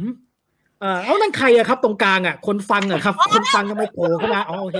ไม่ใช่นะพดกับคมกิจทอล์กวันนี้นะครับ เราก็จะมาคุยกันต่อเรื่องของได้แล้วโอเคเดี๋ยวเออก็งี้ครับก็คือไพรวะเนี่ยก็คือพูดจริงๆเนี่ยไพรวะกับกาลีเนี่ย ถ้าเราพูดในแง่ความเชื่อพื้นเมืองเนาะ อ่าก็คือผีผู้หญิงกับผีผู้ชายใช่ไหมครับซึ่งอาจจะเกี่ยวกับบรรพบุรุษหรือว่าผีที่เป็นท้องถิ่นเจ้าที่เจ้าทาง จริงๆสององค์นี้เป็นเจ้าที่เจ้าทางนะพูดตรงๆนะครับ แต่พอฮินดูเข้ามาปุ๊บเนี่ยเขาก็ให้เจ้าแม่กาลีกลายเป็นภาคหนึ่งของพระเทวีต่างๆใช่ไหมพระอุมาอะไรอย่างเงี้ยนะครับ เป็นภาคหนึ่ง แล้วให้ไพรวะเป็นภาคหนึ่งของพระศิวะ แต่ว่าไอ้ระบบนี่จริงๆคือระบบกลืนอะระบบที่พอพวกผีเทพพื้นเมืองเนี่ยก็จะถูกกลืนเข้ามาในระบบฮินดูนะครับ แต่ว่า ก็ยังคงสัญลักษณ์ของความเป็นพื้นเมืองนะ เช่นจะต้องดุร้ายเปลือยกายนะครับ แล้วก็กินพวกเหล้าพวกเนื้อสัตว์เวลาถวายเนี่ยนะเราเห็นในตามบ้านนอกบ้านนอกอะแล้วกาลีก็ไม่ได้มีองค์เดียวไงกาลีนี่มีประจำหมู่บ้านนะครับ ถ้าคุณไปตินไลที่อินเดียใต้กับตินไลกาลีอะไรเงี้ยนะมันก็คือชื่อตำบลน่ะก็คือมีกาลีหลายองค์นะครับแต่ทั้งหมดโดยรวมเนี่ยก็คือระบบของผีพื้นเมือง เพราะเนี่ยเจ้าแม่เจ้าพ่อพูดง่ายๆ คือเจ้าแม่เจ้าพ่อ แต่ว่า พอทีหลังเนี่ยระบบฮินดูก็ชัดเจนขึ้นเรื่อยๆเนาะเทพเหล่านี้ก็เลยกลายเป็นเทพฮินดูนะครับทั้งๆที่เดิมเนี่ยเธอก็เดเวล็อปมาจากความเป็นเจ้าแม่เจ้าพ่อเหมือนกัน ผมเนี่ยเป็นคนใต้นะครับ คือเนื่องนอกจากอยู่เชียงใหม่แล้วเนี่ยบ้านผมเนี่ยอยู่ละนองนะครับ ซึ่งเป็นอะกลับจังหวัดกลับมาก่ทาอนงภาคใต้กลับมาจ้ะไม่ไม่จะจะเล่าให้ฟังว่าภาคใต้เราเนี่ย ผีเนี่ยก็ก็มีสองเพศนะ ผีเนี่ยนะครับ เราจะเรียกถ้าเป็นเทพเป็นผีผู้ชายเราจะเรียกว่าพ่อตา ถ้าเป็นผีผู้หญิงเนี่ยเราเรียกแม่ยาย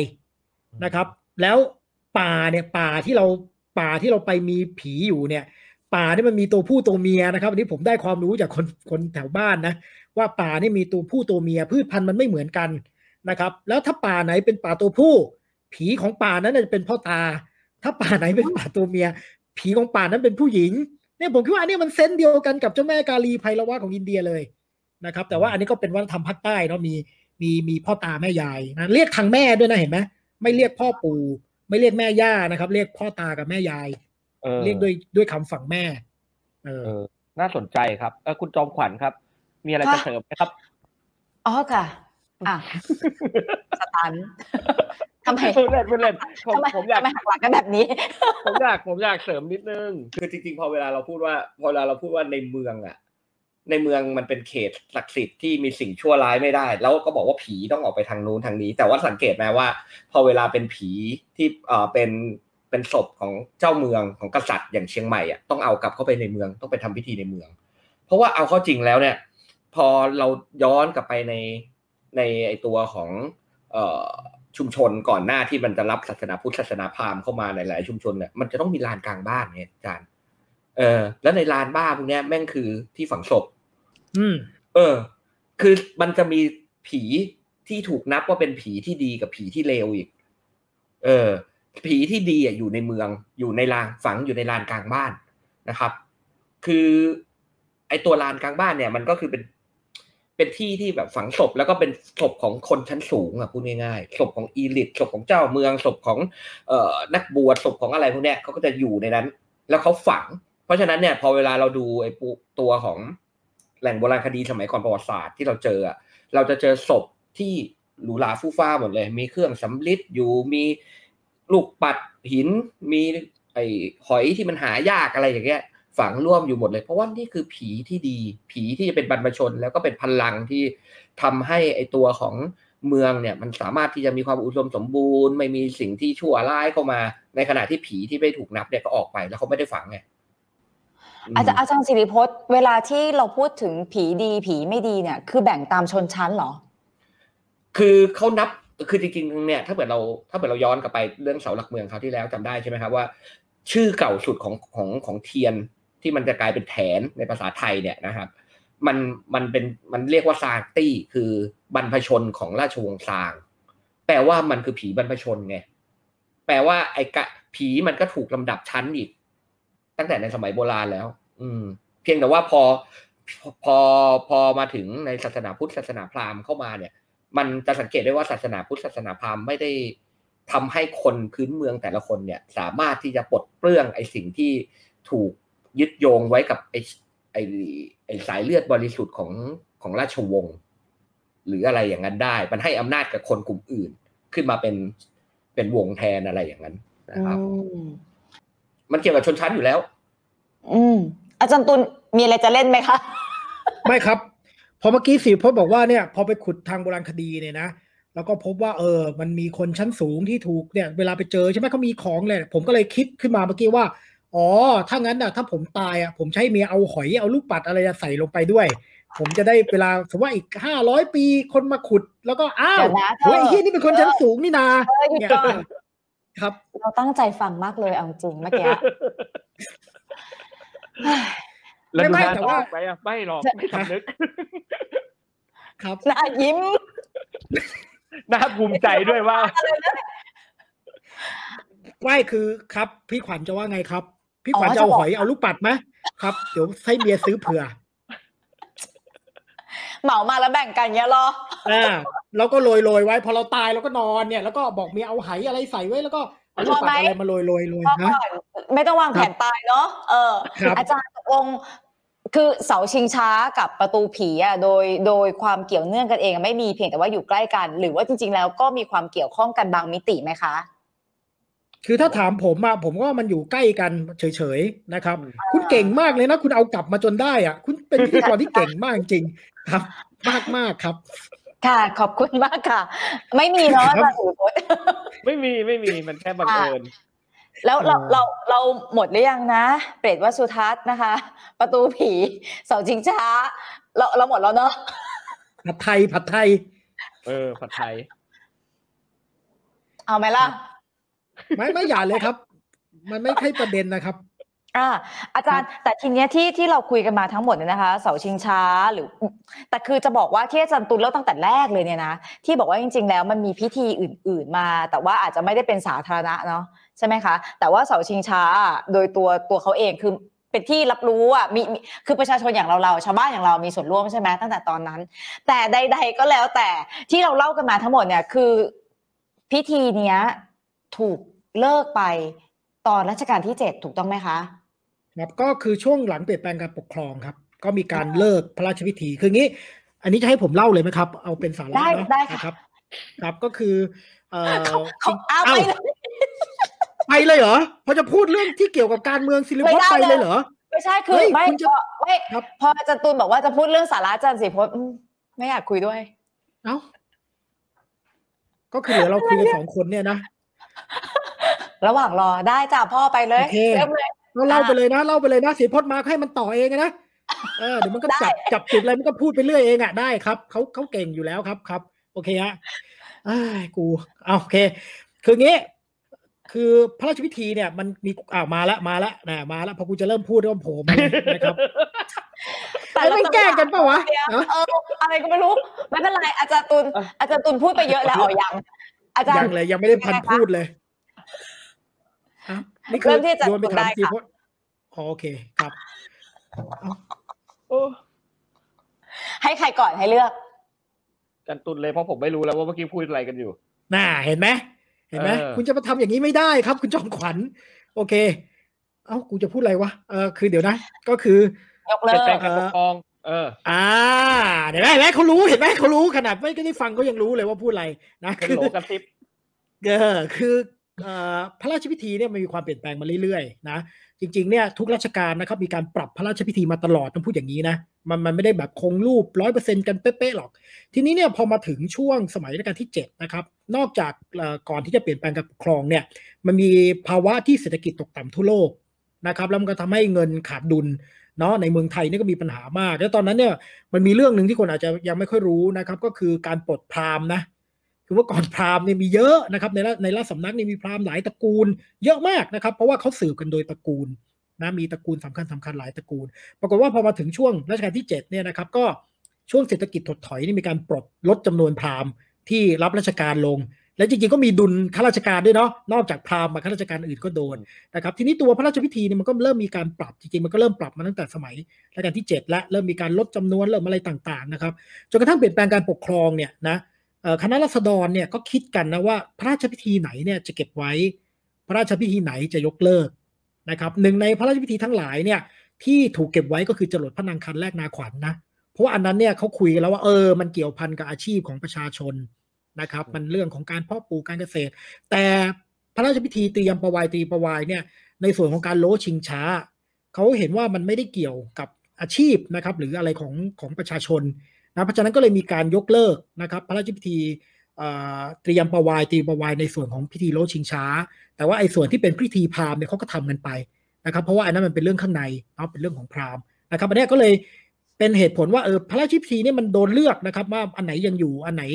อันไหนถูกเลิกไป แต่ว่าจริงๆอย่างที่บอกไม่ใช่แค่คณะรัษฎรนะเดี๋ยวคนโวยวายอีกว้ยมายกเลิก จริงๆอะตั้งแต่สมัยการที่ห้ามาเนี่ยมันก็มีการยกเลิกหลายพระราชพิธีนะเช่นทอดเชือกดามเชือกเนี่ย ก็ทีหลังไม่ใช้ช้างแล้วอะ จะไปมีพิธีไอ้คเชนทรัสนานทำไมอะใช่ไหม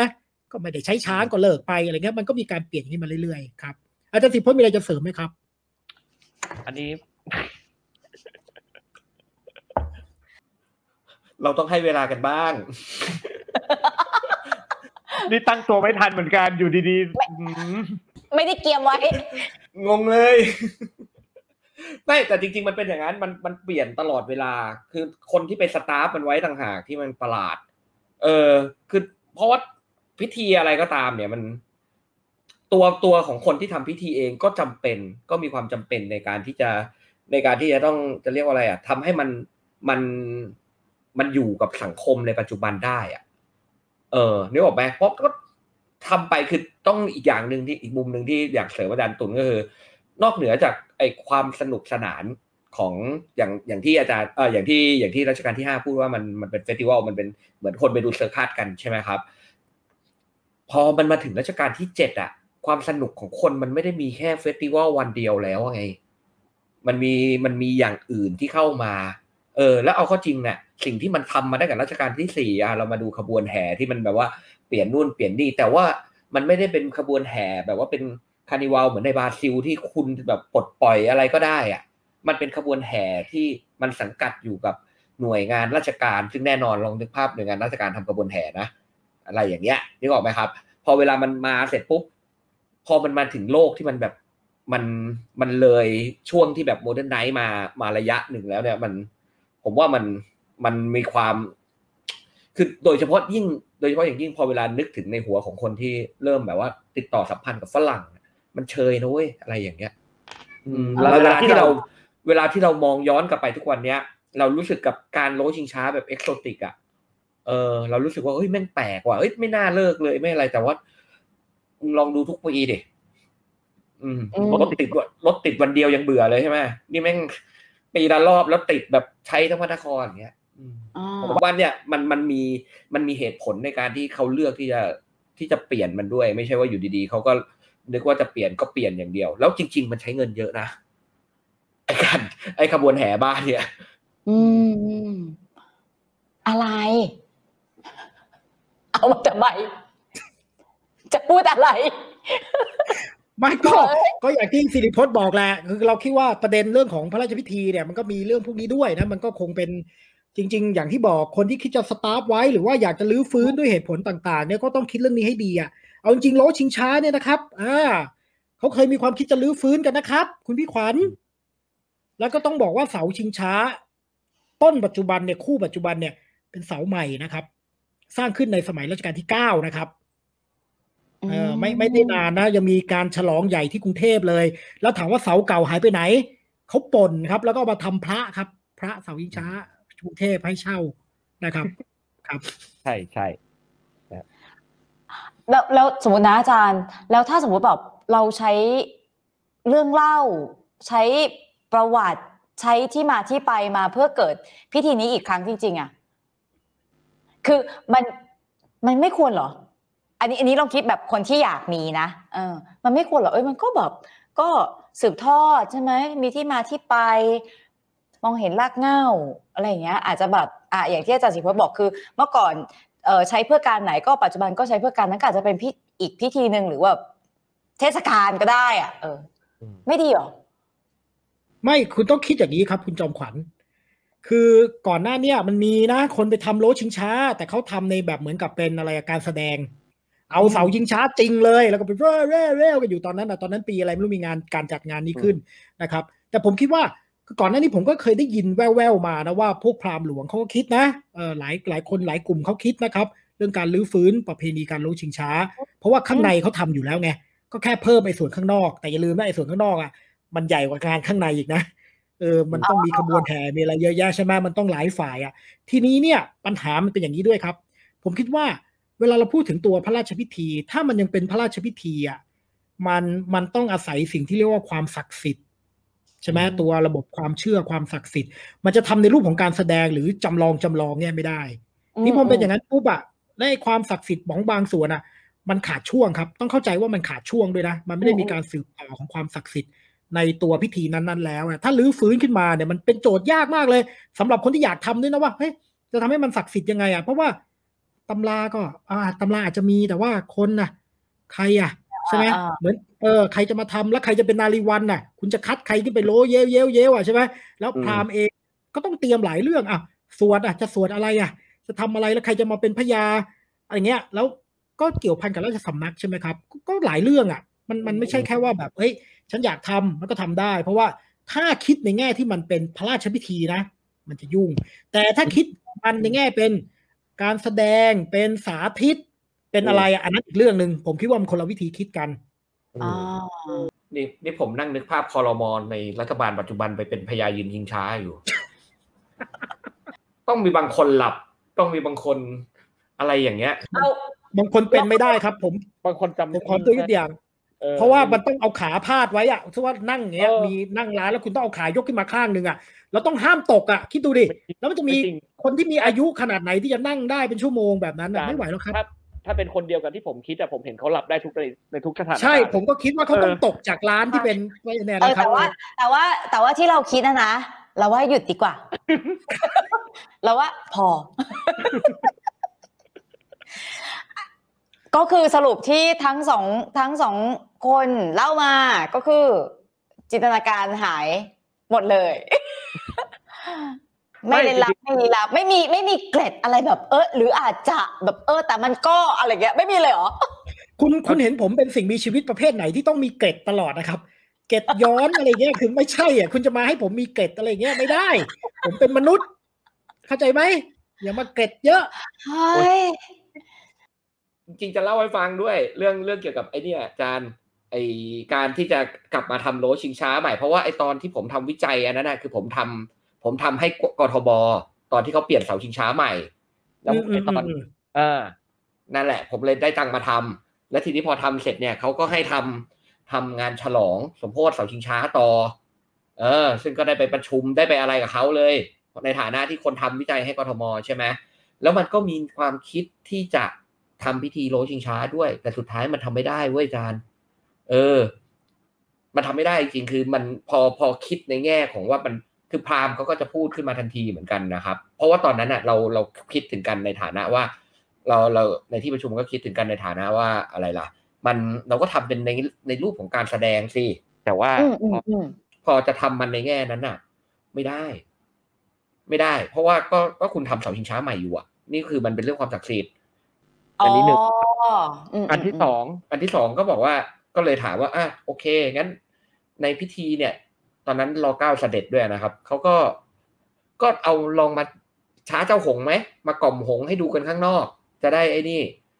เออจะได้แบบว่าเหมือนกับเป็นการทำบุญเหมือนกับเป็นการอวยพรให้ให้ในหลวงอะไรอย่างเงี้ยด้วยนะครับ ตอนนั้นนะนะเออซึ่งผลปรากฏก็คือพราหมณ์เนี่ยนะครับ ก็ตอบมาเลยทันทีว่า มันไม่ใช่มันไม่ใช่เดือนยี่นะเออ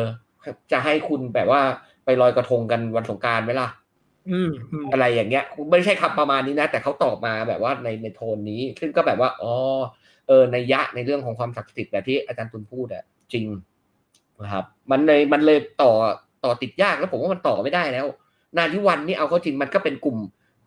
มันเป็นกลุ่มคนที่จริงๆเขาก็ไม่ใช่พามณ์เหมือนอาจารย์ใช่ไหมเอ่อที่ที่แบบว่าเขาก็ต้องฝึก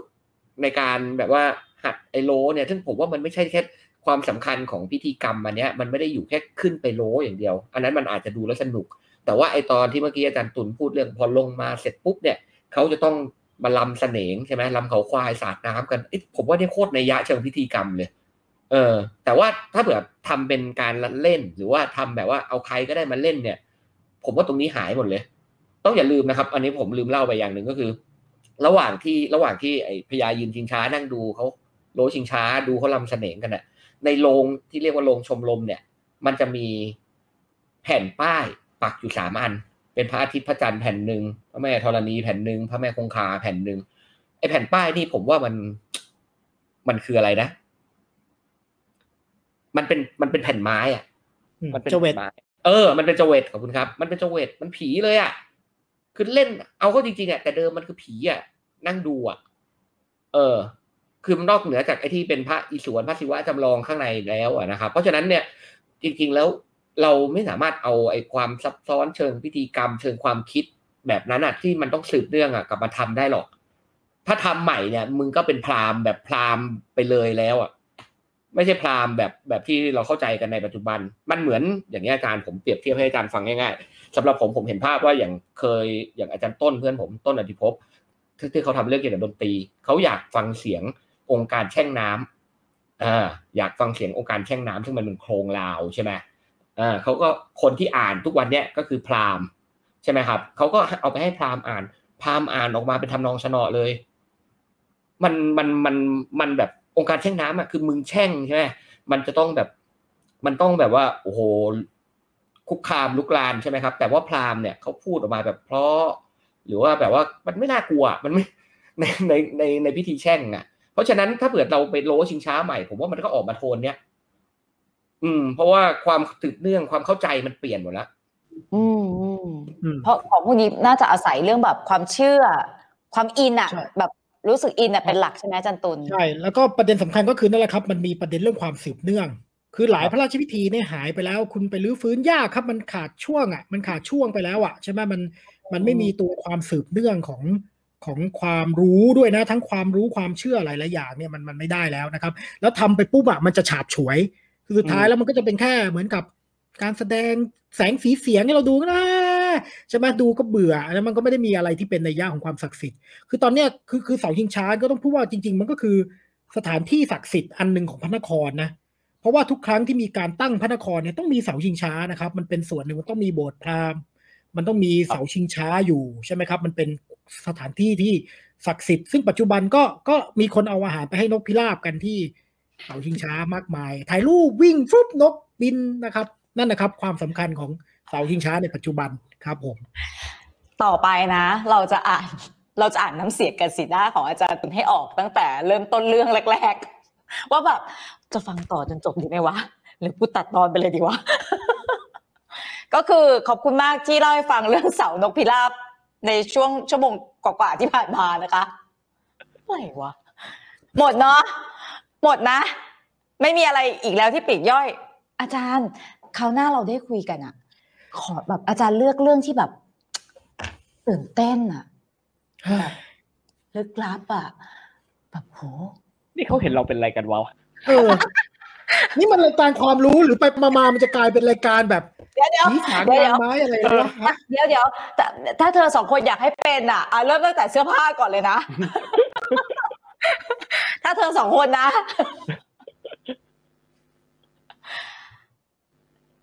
เอ้ยใบเตยพี่จบเลยได้ปะแบบจบแบบดื้อๆแบบ ไม่ต้องแบบลาไปเลยนะคะอาจารย์ สวัสดีค่ะ ครับ สวัสดีครับบ๊ายบาย